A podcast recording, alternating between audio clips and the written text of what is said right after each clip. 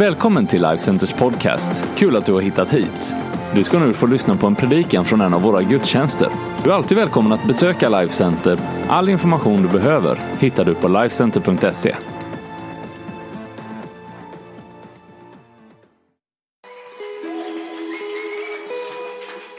Tack. Var, varsågoda och sätt Varsågod och sitt. Och jag kan säga att Ryssland gick precis vidare i VM.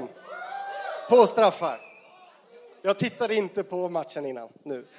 De gjorde precis mål. Du kanske sabbade precis för hälften som... Ja, eh, så det är samma. Tapio. Spanien. Spanien är ute. Spanien Eh. inte. Härligt! Härligt!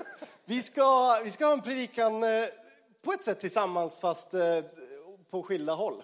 Men vi tänkte börja den lite tillsammans. Ja, så Tapio kommer gå ut där och ni som vill nej. Jag kommer köra först och så kommer du köra efter mig Tapio. Men jag skulle vilja ställa en fråga till dig först. Absolut. Eh, Vem följer du? Oj, menar du generellt? Eh, I livet? Ja, i livet. Är den stora frågan som kommer nu? Ja, Den stora frågan. kör. Ja, det är intressant att ställa frågan, för den är lite intressant. Vem följer jag? Ja, ett enkelt svar är ju att jag följer Gud. Jag följer Jesus. Eh, och, eh, för det är ju det en kristen gör. Men sen följer jag ju massa annat också. Som liksom trender, eh, eh influenser av samhället, i världen, i den delen av världen jag bor i. Och, eh, så att det är klart att jag följer massa saker egentligen. Eh, så att det är inte så jättelätt att svara på. Sådär. Nej. Nej.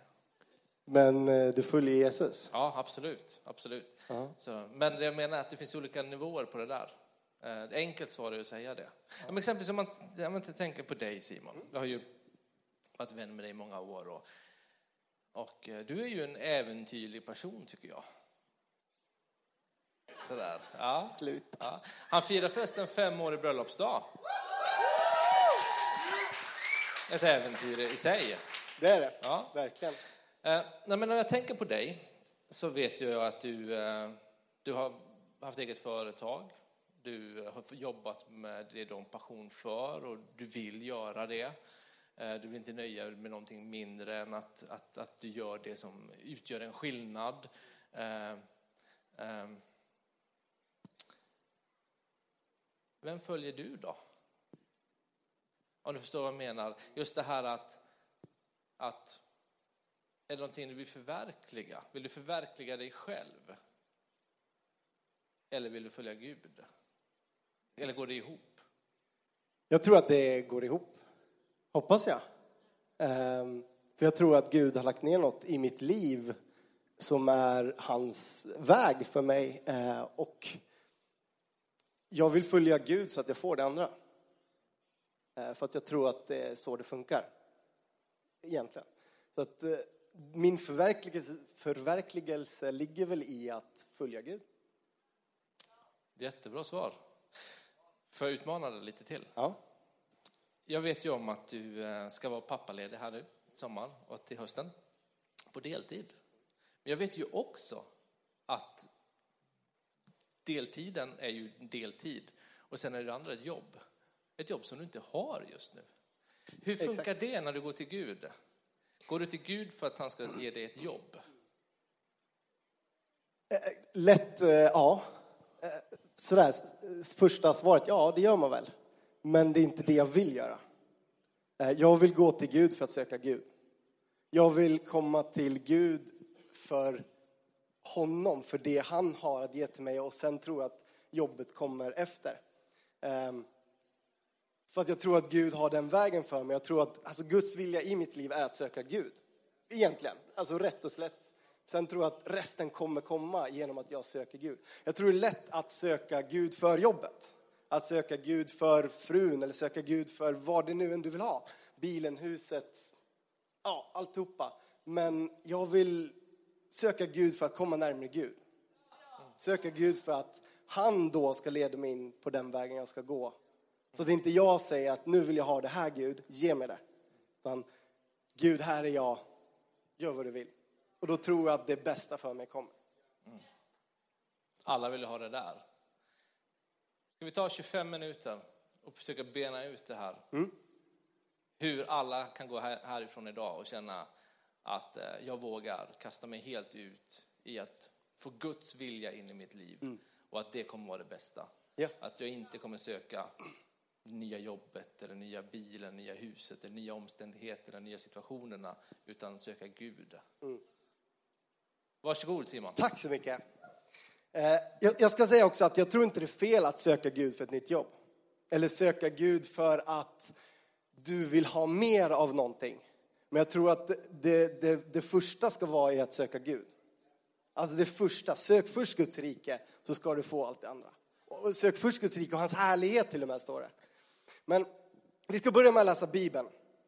Eh, Psaltaren 71, 1-8. Det här är en otroligt bra. Jag tror det kommer upp här bakom mig. Jag kan läsa. Det var lite litet, men det blir bra. Jag läser härifrån. Det står så här. Var min klippa där jag kan bo, dit jag alltid kan komma. Du som gett befallning om min frälsning. Du är mitt bergfäste och min borg. Till dig, Herre, tar jag min tillflykt. Låt mig aldrig behöva skämmas. Rädda mig och befria mig i din rättfärdighet. Vänd ditt öra till mig och fräls mig, min Gud. Befria mig ur den Guds, gudlöses hand, ur förbrytarens och förtryckarens grepp, för du är mitt hopp. Herre, Herre, min trygghet ända från min ungdom.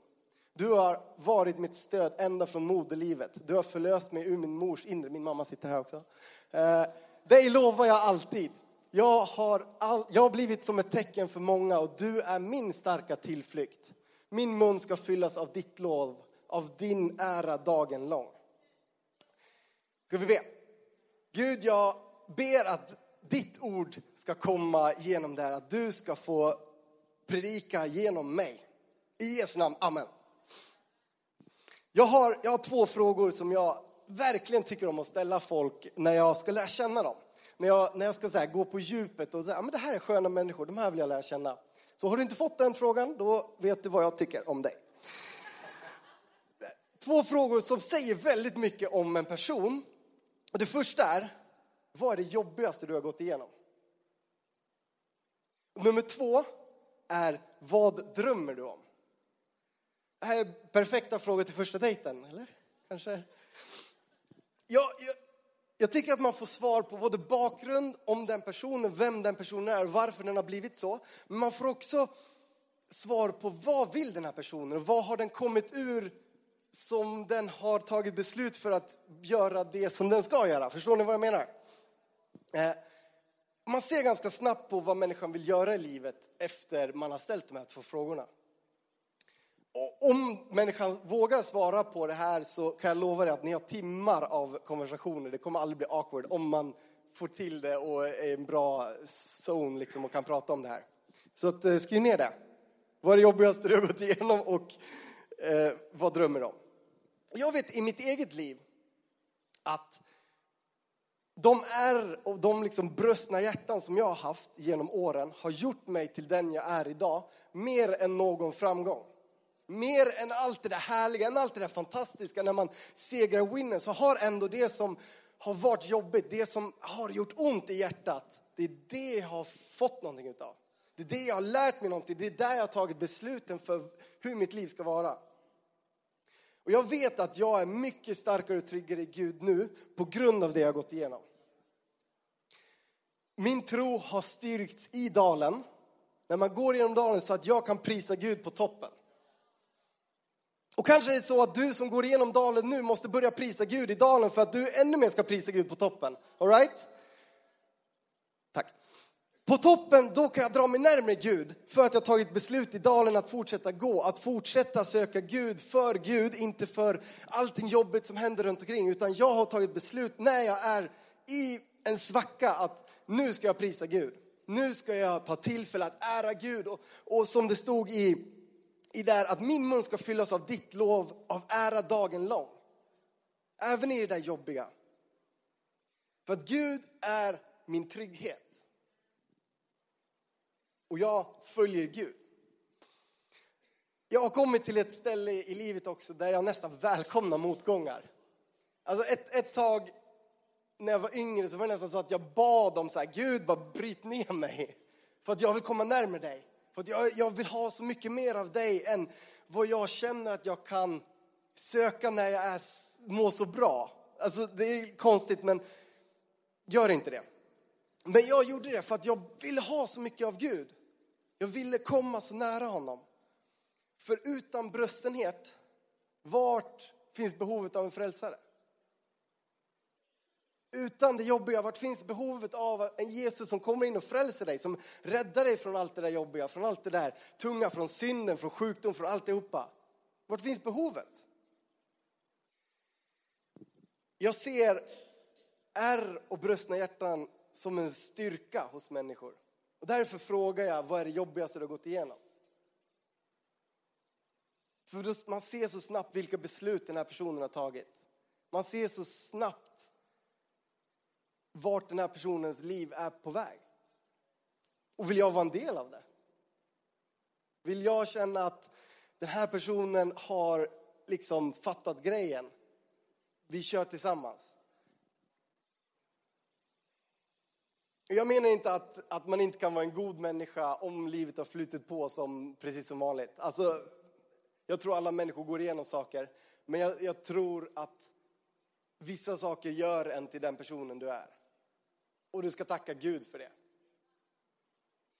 I Matteus 6.33, som jag sa förut, så står det sök först Guds rike och hans rättfärdighet. Då ska ni få allt det andra också.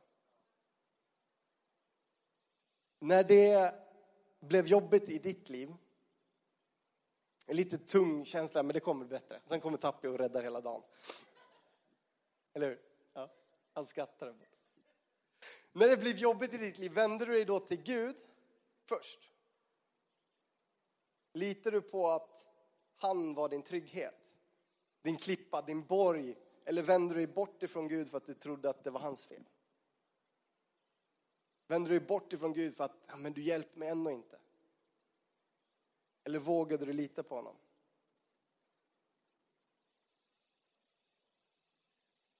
För att verkligen följa någon, som vi har pratat om här innan, för att verkligen följa någon så tror jag att man måste lita på den personen. Du måste våga lita på Gud för att följa Gud. Det är precis som Aladdin i filmen Aladdin. Jag kan visa en värld.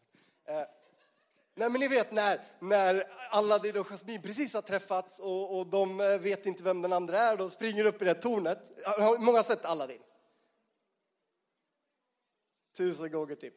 Ni vet när de springer upp i tornet, om inte så, så är de jagade av en massa bovar och båda tror att det är de, den den är ute efter, bovar, nej, poliserna typ. Eh, och så har de ett litet moment där och så kommer de här eh, bovarna och, och, och de... Eh, eh Aladdin ska liksom rädda dagen och han sträcker ut sin hand så här. Litar du på mig? Och Jasmine har liksom inget annat val för att bad stuff is going on bakom henne liksom. Hon vill inte komma dit så att ja, Hon har inget annat val än att säga ja. Och jag tror att det har varit så i mitt liv. Att Gud har liksom i det här jobbiga så har han sträckt ut sin hand och litar du på mig? Och då har jag inte haft något annat val än att säga ja. För att jag tror att det är det bästa valet. Jag tror att skulle jag ha gjort någonting av min egen kraft eller av min egen vilja så hade det inte blivit så bra. I första Petrus 5 och 67 så står det så här. Ödmjuka er därför under Guds mäktiga hand så ska han upphöja er när tiden är inne. Och kasta alla era bekymmer på honom. För han har omsorg om dig, om er. För att verkligen följa Gud så krävs det att vi litar på honom. Att vi vågar ta hans hand när den finns där. Och den finns alltid där. Utan det är bara du som ska säga ja. Jag litar på dig, jag vill följa dig. Att vi sätter vår trygghet och vårt hopp till honom. Då, kan jag, då tror jag att vi kan följa Jesus. Och verkligen följa Jesus. Inte följa allt det andra. Och sen Jesus, sen Gud.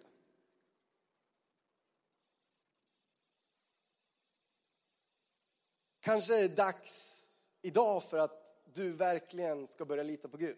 Kanske går du igenom något sånt där jobbigt som är, vänder hela din när, tillvaro på liksom huvudet. Kanske det är dags för dig att ta ett beslut att så här, nu ska jag sätta Jesus först. Om du inte går igenom något jobbigt så ta det beslutet ändå. För har du tagit det beslutet nu så kommer det bli lättare sen. Jag, alltså sådana här happy clappy människor, ni vet. Som allting är fantastiskt så fort det är någonting jobbigt. Man kan störa sig på dem. Eller hur? Ja, var bara jag. Men så här, som, det är alltid så här. Ja, hela världen går under, men det är fantastiskt. Jag älskar Jesus liksom. Det är ju det som är tryggheten i Gud. Att bara, Gud, jag har kastat alla mina bekymmer på dig. Det är inte att vara naiv, utan det handlar om att Gud, jag vet att du har det bästa för mig. Jag vet att du är min trygghet, inte det som händer i världen, inte mitt jobb, inte min pension, inte mina, liksom, mitt bil, mitt hus, min familj, whatever det är, så är din trygghet och borde vara i Gud. För att det andra är förgängligt. Det försvinner.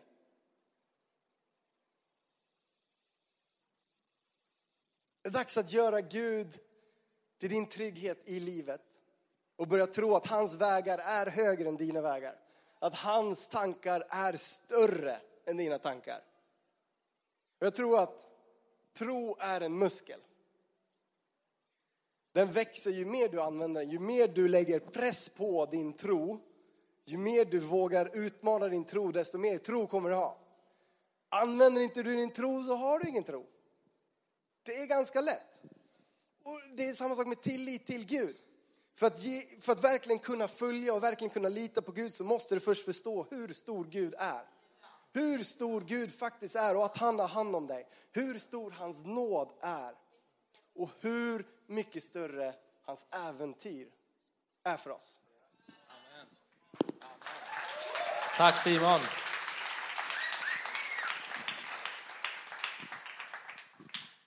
Wow. Jag har övat på en sak den här veckan. Min Janne Andersson face. Förbundskaptenen i Sveriges lag.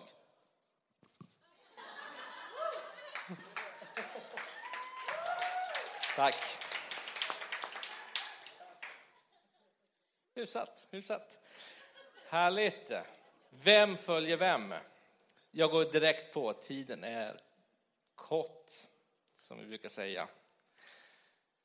Äventyret. Äventyret finns i Guds vilja. Jag skulle läsa från Kolosserbrevet, första kapitel, 13-20. Kolosserbrevet. Har ni Bibeln, följ gärna med där. Vi kommer vara där en stund. Annars kommer det givetvis på skärmen också. Då står det så här. Han, Gud Fadern, har frälst oss från mörkrets välde och fört oss in i sin älskade Sons rike. I hans Sons rike, alltså Jesus, är vi friköpta och fått förlåtelse för våra synder. Jesus är den osynliga Gudens avbild, förstfödd före allt skapat. Ty i honom, Jesus, skapades allt i himlen och på jorden, det synliga och det osynliga. Tronsfurstar, herradömer, makter och väldigheter. Allt är skapat genom Jesus och till Jesus. Han är före allting och allt består genom honom. Jesus är huvudet för sin kropp, församlingen. Jesus är begynnelsen, den förstfödde från de döda, för att han i allt skulle vara den främsta. Ty Gud beslöt att hela fullheten bo i Jesus. Och genom Jesus försona allt med sig, sedan han skapat frid i kraft av blodet på hans kors. Genom frid genom honom, Jesus, både på jorden och himlen. Jag valde att skriva ut Jesus där för att tydliggöra, för att när bara han, han, han så tappar man bort sig. Och man tänker att allting är en Gud. Men om man läser det så här så är det inte så konstigt att vi är ett Gudsfolk och att vi är ett Jesusfolk, eller hur? Jesus, han är inte resultatet av att judendomen som religion misslyckades. Jesus är inte resultatet av att de 39 böckerna i Gamla Testamentet misslyckades. Jesus är inte resultatet av att lagen och att människan inte fattade Det är inte så. Jesus var inte nödplanen som Gud var tvungen att sätta in. Att han var tvungen att krossa glaset på den där knappen och trycka och vips så dyker upp en frälsargestalt i historien i Mellanöstern för 2000 år sedan. Nej, den treeniga guden, Fadern, Sonen och den heliga Ande, som är en men samtidigt tre, fast en Gud, hade en annan tanke. Bibeltexterna, som, texten som vi läste, är ganska noggrann med att det var Fadern som gjorde någonting och sen var det Sonen. Separerar. Även om det är en Gud så separeras det mellan vad som är Sonen och vad som är Fadern. Jesus, var, Jesus funktion var inte att vara en räddare i nöden, utan han skulle kliva in när det var dags. Jesus var inte en nödplan, han kom enligt plan.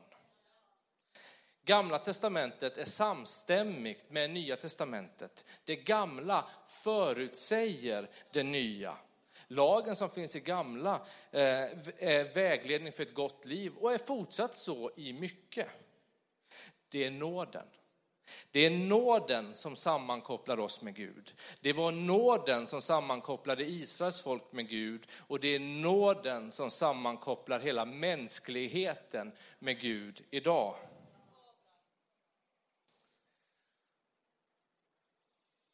Har Gud tappat kontrollen? Jag tror inte det. Inte alls. Han har inte tappat kontrollen över världen.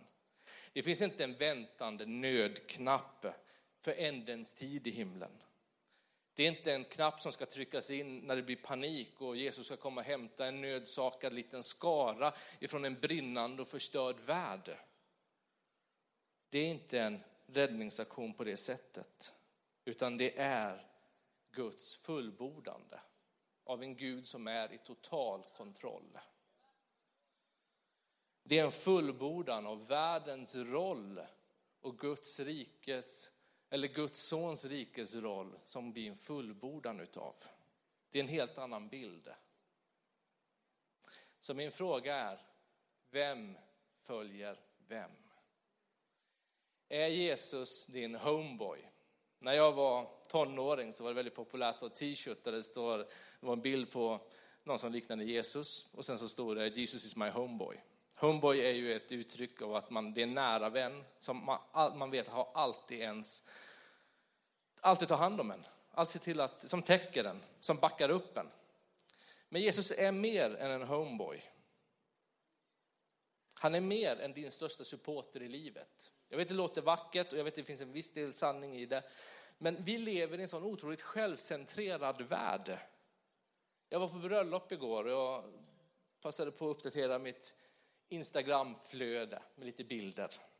I hopp om att få lite likes och få lite kommentarer. För att skicka ut en bekräftande bild av att jag har ett fint liv. Det är väl det som vi gör. Vi vill visa att vi har lyckats på något sätt. För vi behöver bekräftelsen. Vi lever i en otroligt självcentrerad värld. Och det är klart att vi kristna formas av det. Ibland tror jag att vi tänker mer i termer av Gud och jag än Jesus och hans församling. När kanske Jesus önskar mer att få samarbeta med oss som kyrkan än att faktiskt få vara, vara din eh, finansiär som ska säkra dina planer och dina drömmar. När evangeliet kom till Grekland av Paulus så var responsen i staden, nu kommer de som vänt upp och ner på hela världen. Står Det i Apostlagärningarna. Jesus vänder upp och ner på hela världen. Han gör det. Det är han som har sagt att den störste ska vara alla tjänare. Den siste ska vara först. Han vänder upp och ner på världen. Han ser på livet annorlunda än vad mänskligheten gör. Det kanske inte är den som är rikast och kändast som har lyckats. Utan det kanske är den som har insett sitt behov av Gud och fått ge sig till Gud som faktiskt lyckan får. Det är i alla fall så jag ber med mina barn varje kväll. I Kolosserbrevet så skriver Paulus så här i kapitel 3, vers 1-4. Då ni alltså har uppstått med Kristus, alltså då när ni har blivit kristna, sök då det som är där ovan, där Kristus sitter på Guds högra sida. Tänk på det som är där ovan, inte på det som är på jorden. Ty ni har dött och ert liv är dolt med Kristus i Gud. När Kristus träder fram, då ska också ni träda fram i härlighet tillsammans med honom. Men det står en liten bisats i den här meningen som jag inte läste nu. När Kristus träder fram, han som är vårt liv, då ska också ni träda fram. Jesus är inte främst din understödjare för ditt liv, utan han är vårt liv. Gud är egentligen ointresserad av att ha dig som herre över ditt liv. För du är inte kompetent nog. Sorry to say. Du saknar erfarenhet. Att jag vågar säga det här, det är för att han har sagt det själv. Han sa så här till en kille som heter Jobb. Som trodde han hade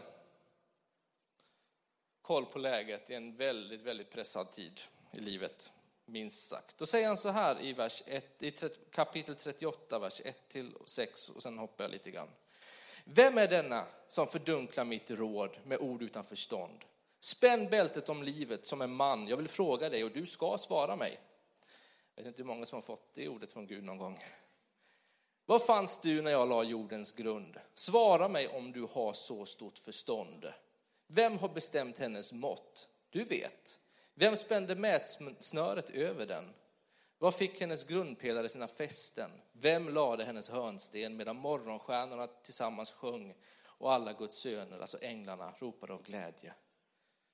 Vers 29 och 30. Är det genom din visdom som höken stiger upp och breder ut sina vingar mot söder? Är det på din befallning som örnen stiger högt och bygger sitt näste på höjden? Att leva med Gud i passagerarsätet är ointressant. Dels för Gud, men främst för dig. För Gud, han nöjer sig inte med att vara din supporter. För han vill ge dig livet. Han som har skapat allt som jag läste om tidigare. Han som råder över historiens gång. Han har format dig. Han har lagt ner en potential i dig. Och om du kommer som du är, för vi tror inte på självförsakelse eller självförnekelse, utan om du kommer så som du är inför Gud och har en tro på Jesus Kristus och låter Jesus få ta över på område efter område i ditt liv, så är det Guds vilja som är ditt liv. Och det är ett äventyr som varar i evighet. Hur gör man det då? Det finns ett uttryck som dyker upp ibland som jag stör mig lite grann på, även om det finns en måtta sanning i det. Och det uttrycket är att sanningen finns i betraktarens ögon. Har ni hört det? Och det är ju att den som observerar ska se om någonting är riktigt sant och korrekt. Och visst, det kan ju vara sant sådär, men en betraktare kan ju också ha en distans, ett avstånd till vad man ser och faktiskt bilda en felaktig bild av det som händer. Våra liv, ditt och mitt liv. I en betraktares ögon så ser de ganska vanliga ut. Jag lovar, mina grannar har, nu under sommaren särskilt när det varit så varmt, för vi har haft varmt så länge, mina grannar har hört mig skrika på mina barn. För fönstren står ju öppna hos mig och hos dem. De följer mig på Instagram, de ser min torra humor där. Och de, de ser hur jag bor och de ser vilken bil jag kör. Och det är, liksom, det är ganska, ganska så öppet. Det, det ser ganska så vanligt ut.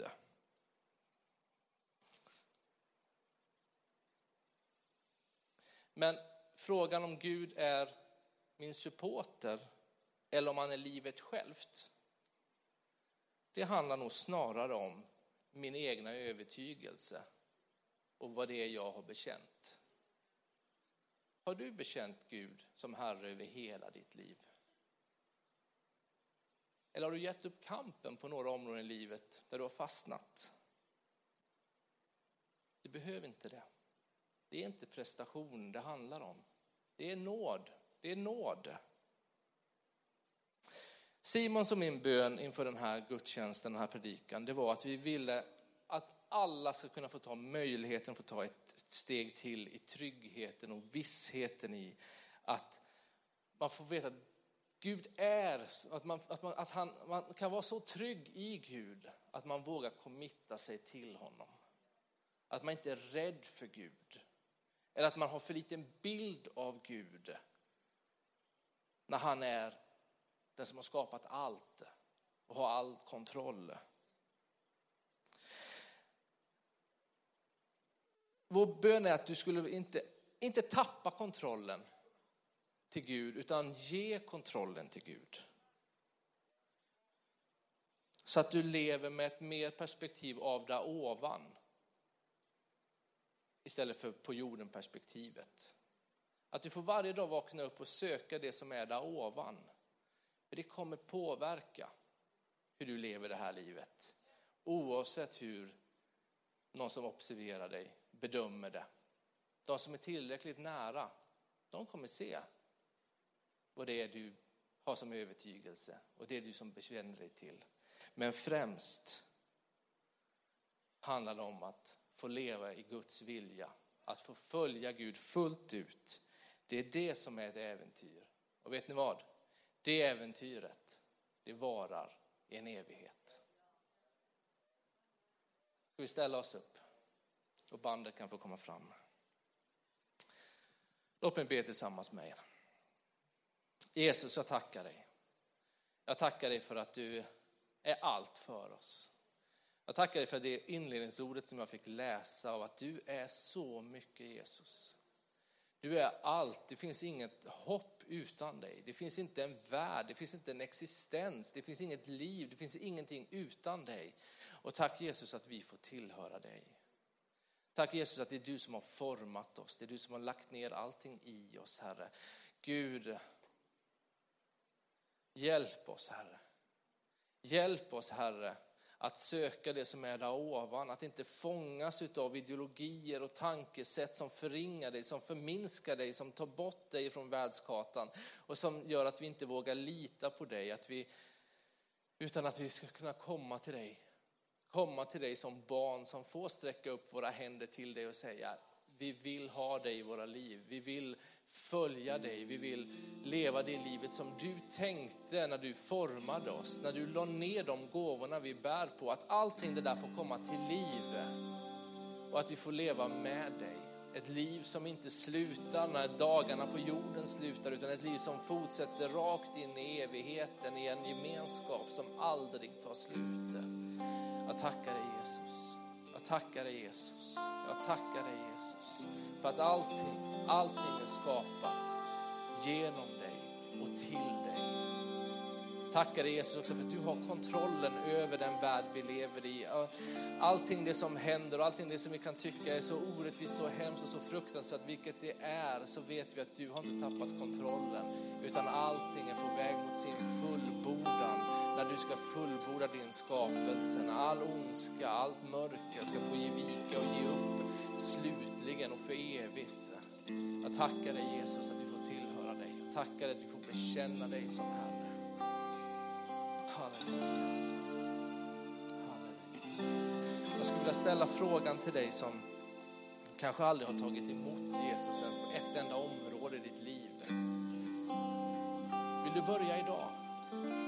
Vill du börja en helt ny resa idag?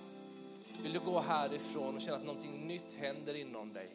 Där situationer och omständigheter kan få vara helt som förvandlade för att ett nytt ljus, ett nytt liv komma in i dig och göra någonting i dig som är fantastiskt. Det är att bli en kristen. Om du finns här inne idag och vill det så finns det två sätt du kan göra det på. Antingen så kan du få räcka upp din hand här inne och jag inkluderar dig i en förbön. Eller om du vill komma fram till mig efteråt och tala med mig eller någon i våra team så går det också alldeles utmärkt. Men jag skulle vilja utmana dig till att ta ett beslut nu redan. I den frimodigheten som du bär inom dig, att bara få räcka upp din hand och säga jag vill påbörja det här äventyret, den här resan. Att få ta emot Jesus i mitt liv. Och se hur område efter område i mitt liv får förändras och förvandlas. Finns du här inne den här kvällen som vill ta det beslutet så räck upp din hand. Amen. Tack så mycket. Tack så mycket. Finns det någon mer här inne som vill gensvara på denna enkla inbjudan som är så stor för dig? Men du är modig, jag vet det.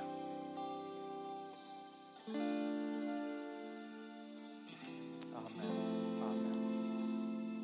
Jag skulle också vilja att du som känner att oh, jag, jag känner Jesus men jag, jag, jag, vet inte vad jag håller på med. Jag, eh, jag trampar vatten, jag, eh, jag, eh, jag, jag, behöver, jag behöver få göra upp med någonting här. Jag behöver få en ny start, jag behöver få ny kraft, jag behöver få en ny möjlighet. Så vill jag också ge den till dig. Om du finns här inne som vill ha en förbön den här kvällen, räck också du upp din hand så ber vi tillsammans. Yes. Yes. Yes. Yes. Yes. Då ber vi. Jesus, Herre jag tackar dig för att du är den du är. Och tack för att jag idag får närma mig dig och att jag får säga jag tror att du är Herre och Gud. Och från den här dagen går jag härifrån som en ny människa med helt nya förutsättningar faktiskt ett nytt liv. Tack Jesus. Amen. Amen. Amen. Amen.